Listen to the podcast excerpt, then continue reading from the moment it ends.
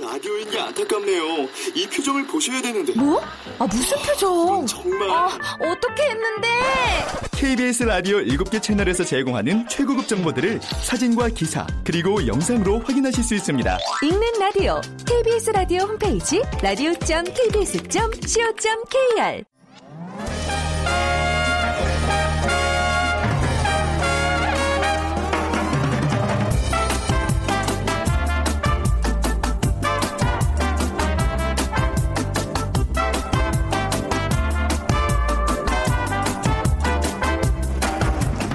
안녕하세요. 빅데이터로 보는 세상 아나운서 최현정입니다.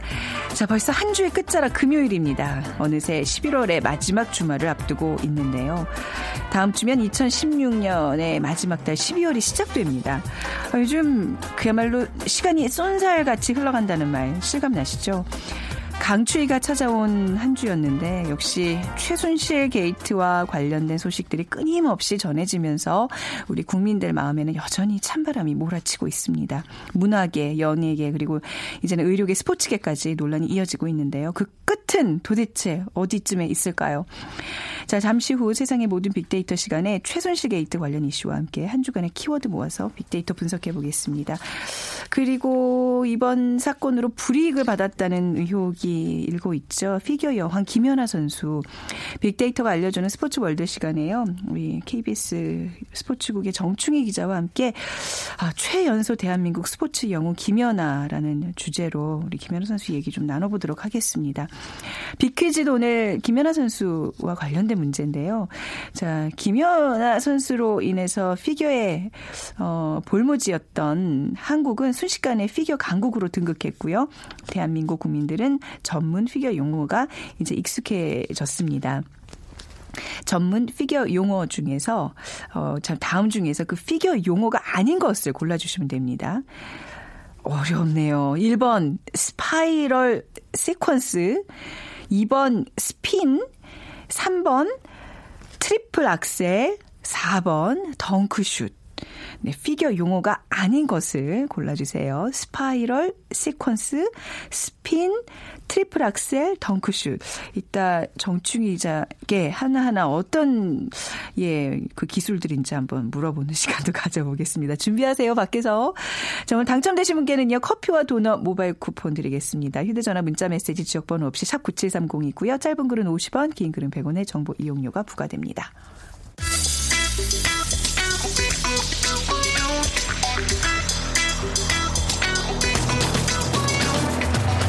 오늘 여러분이 궁금한 모든 이슈를 알아보는 세상의 모든 빅데이터. 다음 소프트 최재원 이사가 분석해드립니다. 네, 다음 소프트 최재원 이사 나오셨습니다. 안녕하세요. 네, 안녕하세요. 네. 자, 이번 한 주 어떤 이슈들 좀 짚어볼까요? 네, 뭐 최준실 씨 관련 새로운 이슈들도 네. 많이 나왔고요.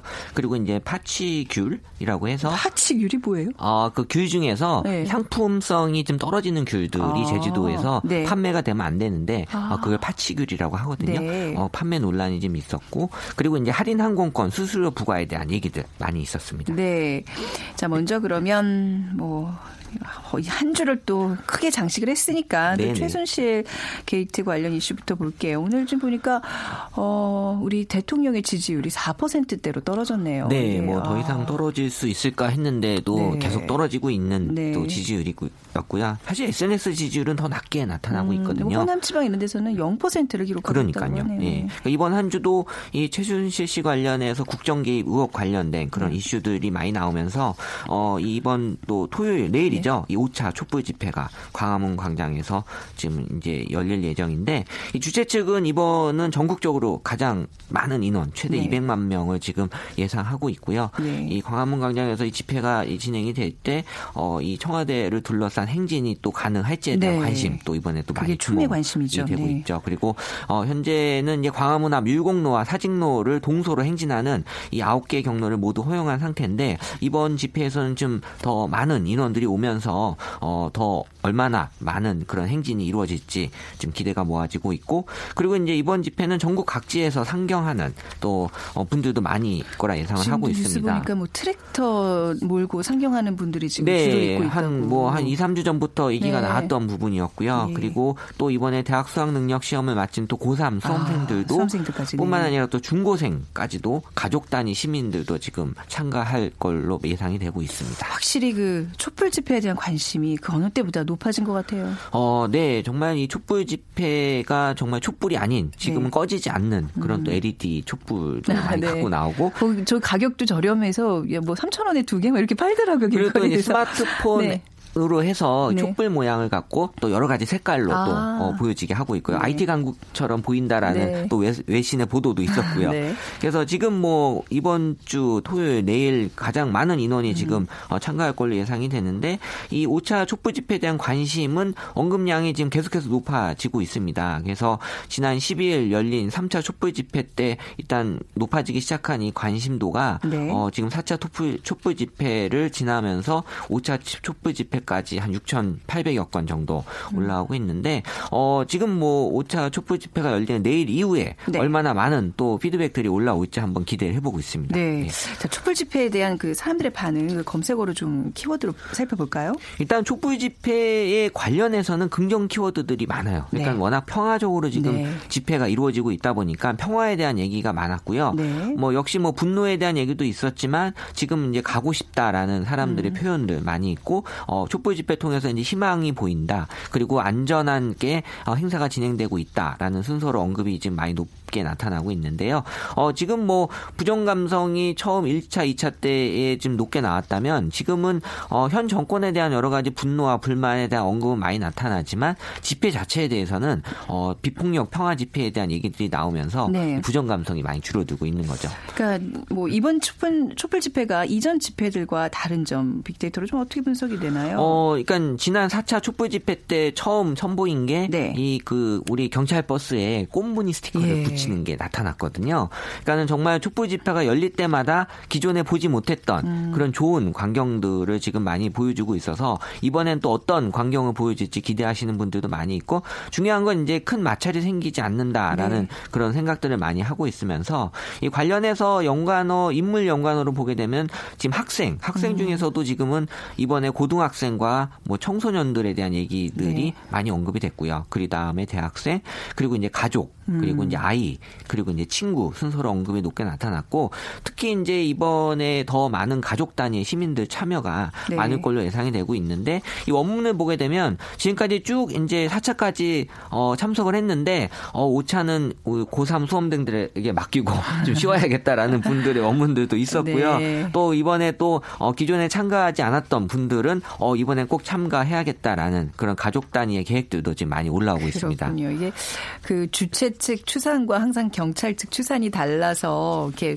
내가 한 명이라도 더 그 숫자를 늘리는데 도움이 되고자 나갔는데 이제 이렇게 뭐 숫자에 좀 민감하잖아요. 근데 어, 어제도 보니까 그 또 학계 또 교수님들께서 이 추산하는 방법들을 열심히 연구하고 계시더라고요. 그래서 좀 합리적인 방법으로 몇 명이 왔는지 제일 확실한 건 네. 통신사 3사가 좀 모이면 될 것 같은데요. 아. 어, 근데 이제 뭐 그거는 개인정보 보호 개인정보 같은, 보호에 같은 연관이. 있어서 쉽진 그렇죠. 않을 것 같아요. 네.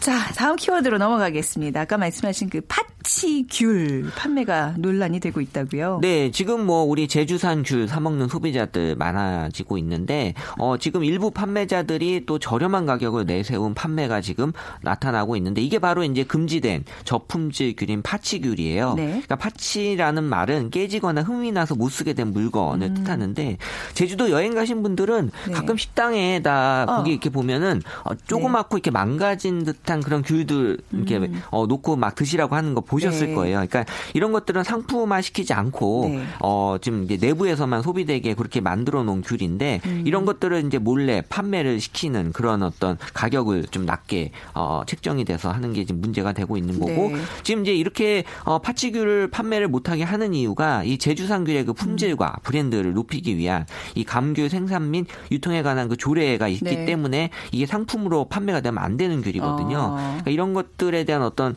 어, 지금 논란이 지금 이번 주에 지금 올라왔습니다. 겨울철 그래도 최고의 간식은 우리가 귤로 꼽잖아요. 네. 그러니까 최근 5년간의 그 겨울과 귤의 음. 같이 연관성을 놓 보면 되게 높게 나타나고 있고요. 네. 2015년도에 5만 2천 건. 그러니까 지금 2016년 전 현재까지 5만 4천 건이니까 지난해보다 연말이 지나면 더 많이 올라올 수밖에 없는 현상이고요. 네. 2015년 기준으로 어, 겨울철 간식에 또 다른 것들을 찾아보니까 고구마 많이 있었고요. 음. 그리고 어묵, 그리고 또 호빵, 붕어 붕어빵, 호떡. 아. 그러니까 고구마 언급량이 네. 어쨌든 제일 많았어요. 근데 예. 다른 거는 왜 사계절 내내 먹는데 호빵은 유독 겨울철에 만 먹을 수 그쵸? 있죠. 편의점에서 이제 네.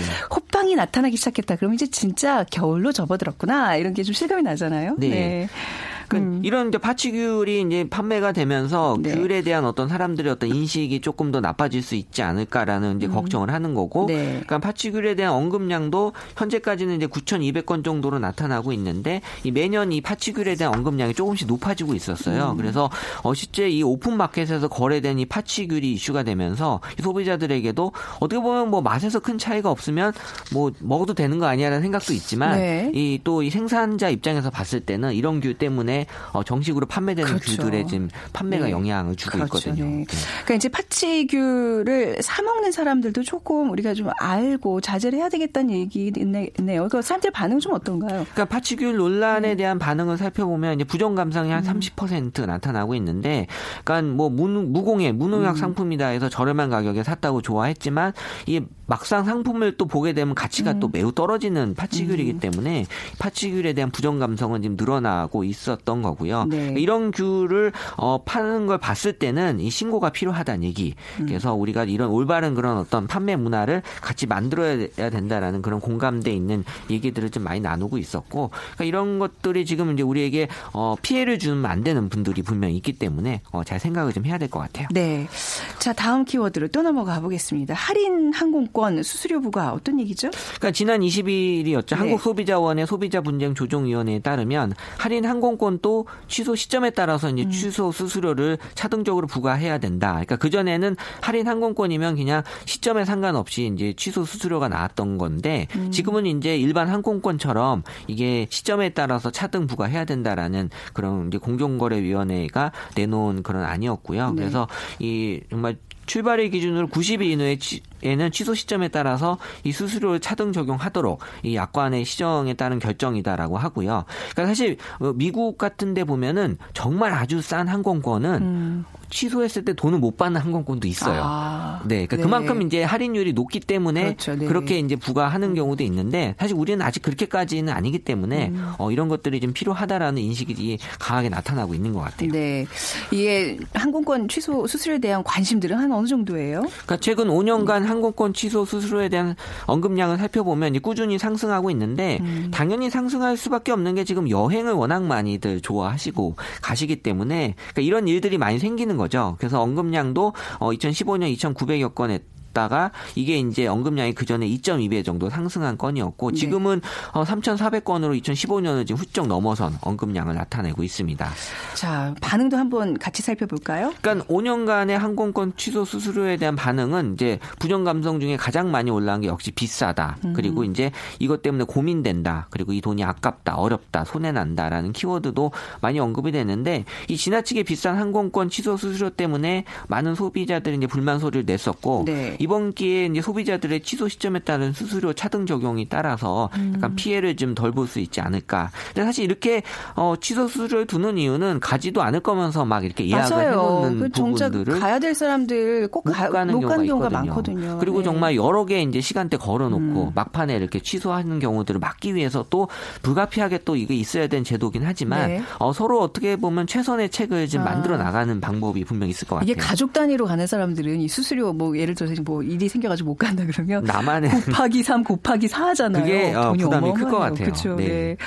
자 오늘 그럼 끝으로 치킨 지수 뭐 좀 예상은 됩니다만 어땠나요? 그러니까 이번 주 평균 치킨 지수가 1669 포인트인데요. 지난주가 1739 포인트였으니까 어, 떨어졌네요. 70 포인트가 하락이 된 거죠. 네. 그러니까 가장 큰 하락의 원인은 이 추워진 날씨예요. 음. 그러니까 이게 날씨 변수가 어, 원- 들어가 있기 때문에 날씨가 네. 추워지면 사람들이 움츠러지는 경향이 있거든요.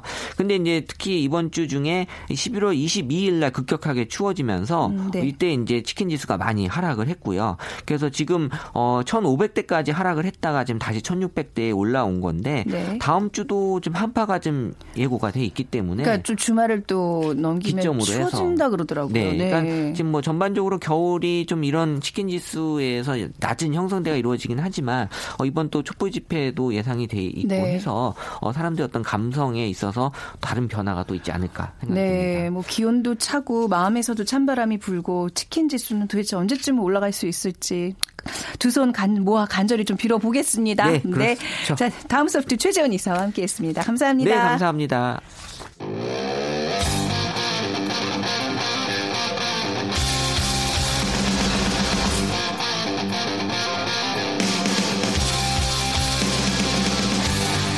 빅데이터로 알아보는 스포츠 월드 KBS 스포츠국 정충희 기자와 함께 합니다.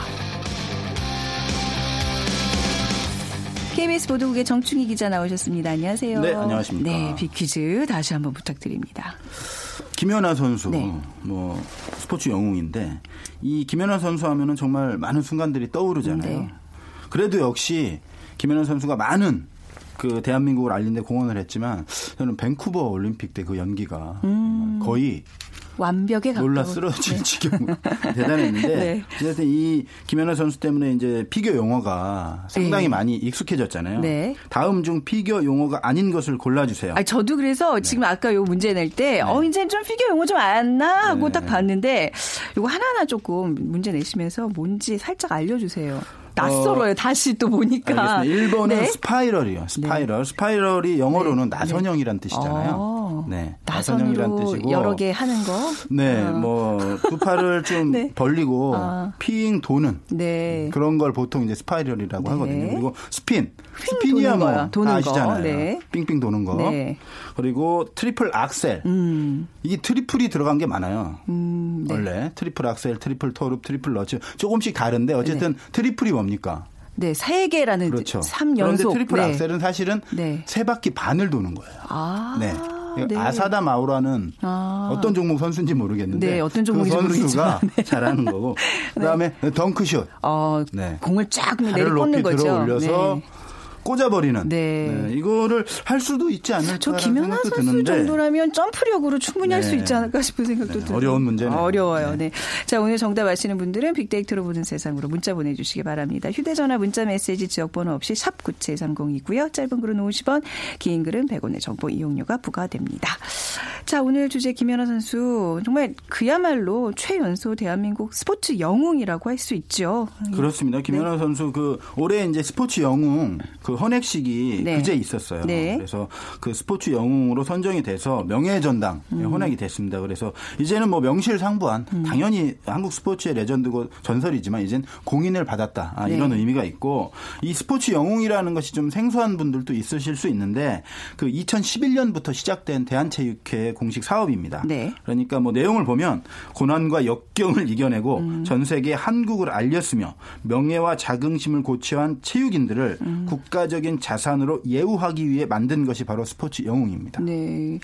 자, 우리 역대 스포츠 영웅들 어떤 스포츠 스타들이 있는지 함께 볼까요? 첫 해에는 역시 그 마라톤 영웅 네. 손기정 선생 그리고 역도의 김성집 선생이 선정이 됐고 네. 어 2013년을 보면 이제 보스턴 마라톤 우승자인 서윤복 선생 음. 그리고 또 2014년 뭐 민관식 선생 레슬링 원로 장창성 선생 그리고 지난해 네. 그 대한민국 최초로 올림픽 금메달리스트였던 레슬링의 양정모 그리고 여자 농구의 전설이죠 박신자 네. 그다음에 이제 체육행정부의 김은용 전 IOC 부여, 부위원장이 스포츠 영웅에 선정이 됐습니다. 음. 어, 주로 마라톤, 레슬링 뭐 이쪽이었는데 이제 점점 조금 다양화되고 있다는 그렇죠. 게 느껴지네요. 그만큼 예. 음. 대한민국의 스포츠가 점점 다양해져 왔다라는 그런 어, 방증이라고 할 수 있고 네. 이 한국 스포츠 발전에 기여한 분들만 정말 오를 수 있는 정말 음. 명, 예로운 자리인데 이 김연아 선수 같은 경우에는 이제 올해의 주인공인데 네.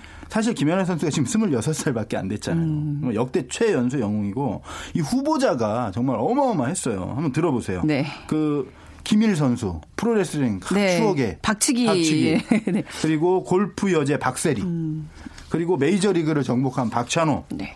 그리고 그 분데스리가 주름 잡았던 차범근 네. 그리고 이제 이길용 선생은 그 일장기 말소 사건의 주인공이에요 아, 언론이 네. 이분도 상당히 큰 역할을 한 분들인데 사실 누가 받아도 스포츠 영웅으로 정말 음. 손색이 없는 분들인데 그렇기 때문에 그 선정하는 과정이 정말 복잡했어요. 네. 그 한 두 달 동안 일반 국민 그리고 추천단, 체육 단체, 전문 기자 이런 사람들을 대상으로 이제 추천을 받아서 여섯 명을 압축을 했고 음. 선정위원회에서 또 정성 평가와 정량 평가를 동시에 진행을 했어요. 네, 그래서 네. 국민들의 어떤 그 인터넷 여론조사도 실시했고 또 다양한 뭐 공원도나 국위선양 공원도 사회적 역할 모델로서는 얼마나 그 역할을 했나 뭐 이런 것까지 다 해서 네. 했는데 결국은 김연아 선수가 뽑혔고 특히 그 국민들의 인터넷 그 조사에서 압도적인 지지를 또 지난해에 어. 이어서 얻어서 네. 이번에는 그 스포츠 영웅으로 선정이 됐습니다. 지난해에는 누가 됐었어요?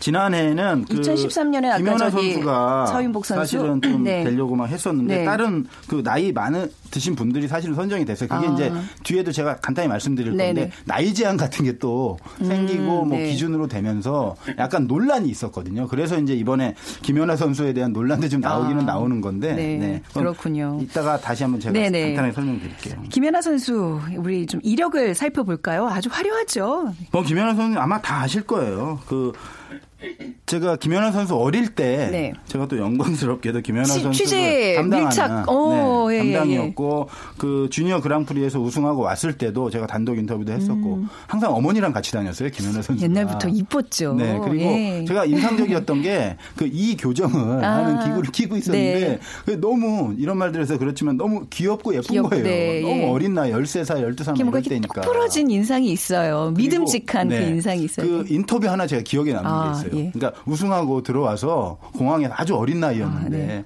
아, 네. 너무 많이 오셔가지고 인터뷰하기 피곤할 것 같다고 막 그런 식으로 어. 막 솔직하게 얘기하는데 네. 그게 너무 귀여운 거예요. 네.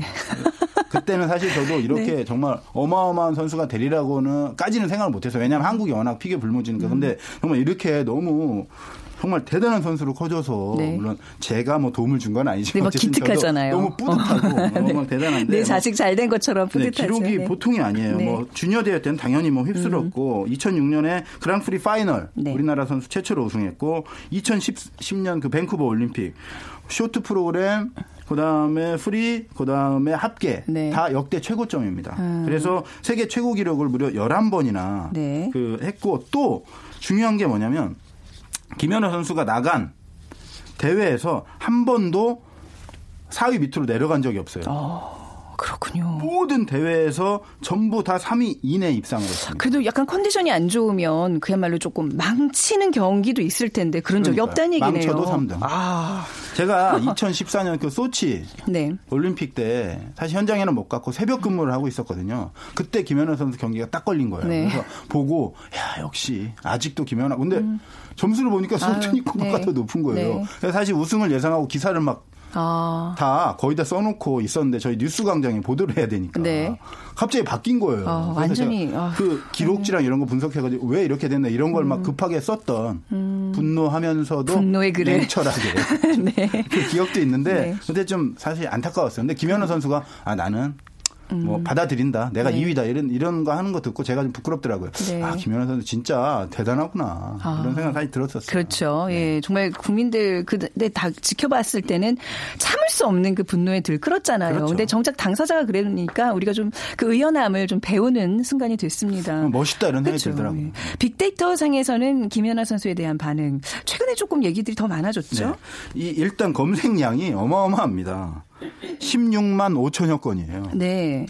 이 뭐 역시 연관 감성 키워드는 노력하다, 아름답다, 우아하다, 매력적이다, 소름 끼치다. 뭐 네. 역시 김연아 선수의 어떤 대단함을 보여주는 단어로 가르쳤는데 근데 이제 감성 키워드 1위가 찾아보니까 미운 털이에요. 이게 도대체 네. 어떻게 된 일인가?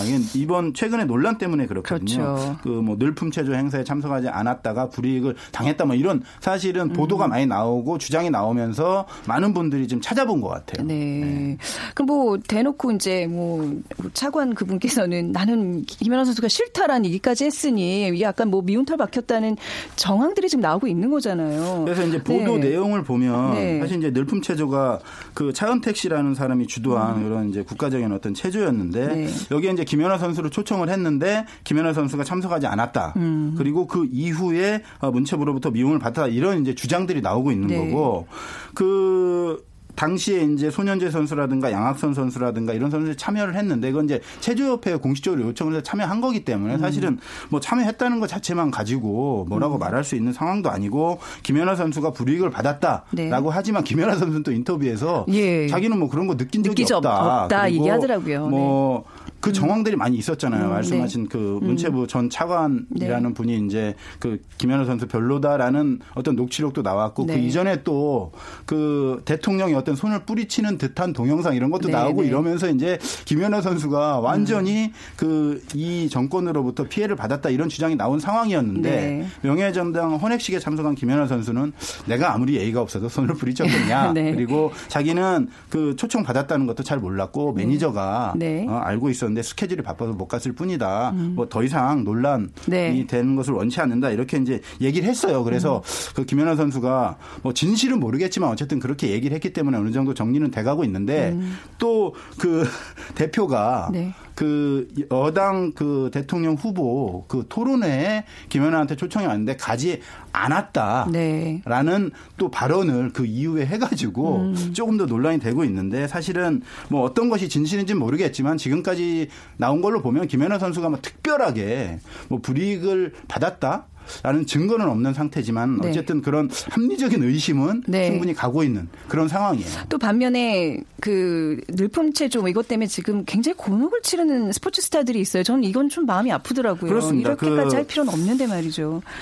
손현재 선수가 음. 이제 늘품 체조에 참가한 것을 두고 특혜를 받았다 뭐 이런 네. 얘기가 있는데 사실 그 스포츠 기자 입장에서 보면 손현재 선수가 특별히 뭐 특혜 받은 거는 없어요. 네. 사실은 특별하게 뭐 손현재 선수에게 이 정부에서 해준 것도 크게 없고 네. 사실은 그런데 이제 뭐 어머니가 아이디 카드를 소지했다든가 뭐 여러 가지 또 업적이 크지 않은데 체육 대상을 받았는데 체육 대상을 받을 만한 어느 정도의 뭐 업적은 충분하다고 봐요. 왜냐하면 그 해에 한해서 하는 거고 네. 또 아시안 게임도 우승했고 불모지에서 또 리듬 체조 많이 알려 그러니까 뭐 진실은 저도 뭐 모르겠어요. 모르겠지만은 네. 너무 이 개인 SNS까지 가가지고 비방 댓글을 한다던가 인신공격을 한다던가 이것은 아니라고 보고요. 만약에 정말 이 손현재 선수가 그 탈법행위, 불법행위를 한 것이 법적으로 밝혀진다라면 당연히 그에 대한 대가를 받아야 네. 된다고 생각을 합니다. 하지만 네. 지금은 그런 것들이 드러나지 않은 상태에서 참여했다는 것만 가지고 네. 그 선수에게 이런 약간 인신공격성 그 발언이라든가 댓글 다는 거는 네. 조금은 자제할 필요는 있다. 저는 그렇게 생, 각을 그렇죠. 해요. 네. 그리고 이제 선수들 입장에서도 사실 죄송합니다. 지금 같은 시류에서는 저 억울해요라고 할 수 있지만 우리 김연아 선수 이렇게 의연하게 대처하는 멋있잖아요. 그렇죠. 네, 여기서 굳이 네. 이렇게 논란을 일으킬 필요가 없- 없는 상황이고 저는 그런 네, 것도 잘 있어요. 대처하고 뭐 있는 것 미워, 같아요. 미움 받았다고 혹시나 미움 받았다 할지라도 네. 김연아 선수는 워낙 온 국민의 지지를 그렇죠. 받고 있기 때문에 감히 네. 문체부 차관 문체부 쪽에서 건드릴 만한 그런 사이즈의 선수가 아니에요. 그걸 네. 아마 느꼈을 거예요. 이건 우리의 국민적인 영웅이기 네. 때문에 네. 근데 이번에 사실 이 최순실 사건에서 좀 안타까운 게 이렇게 스포츠계로 많이 좀 번지고 있는 거. 그렇습니다. 뭐 아주 구조적인 문제까지 네. 지금 다 건드리고 있는 거잖아요.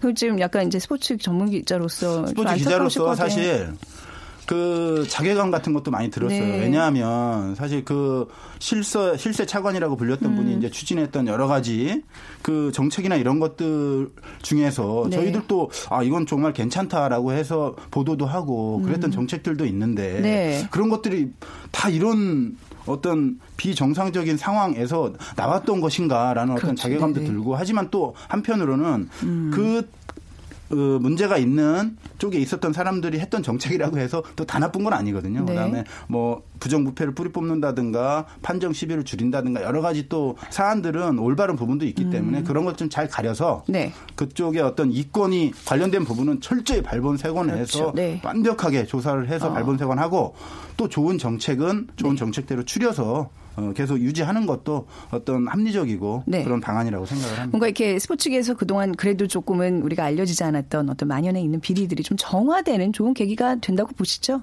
그렇습니다. 네, 네. 자, 오늘 어, 정충희 기자와 함께 또 스포츠 영웅 김연아에 대한 이야기 또좀 전반적인 또 스포츠계 얘기 좀 나눠봤습니다. 오늘 말씀 잘 들었습니다. 고맙습니다. 네. 자, 정답은요. 덩크슛. 덩크슛은 여러분 잘 알다시피 농구 용어입니다. 자, 6535님. 김연아 선수가 우리 우리나라를 스포츠로 선진국 대열에 덩크슛 했습니다. 아우, 좋은 표현이네요. 그리고 3582님, 김연아 선수는 역사 자체가 아름답습니다. 아, 우리 국민들이 바라보는 김연아의 마음이 이렇군요. 커피와 도넛 모바일 쿠폰 드리도록 하겠습니다. 자, 빅데이터로 보는 세상 한 주 마무리하고요. 주말 건강히 잘 보내시고 저는 월요일 아침에 다시 찾아오겠습니다. 지금까지 아나운서 최현정이었습니다. 고맙습니다.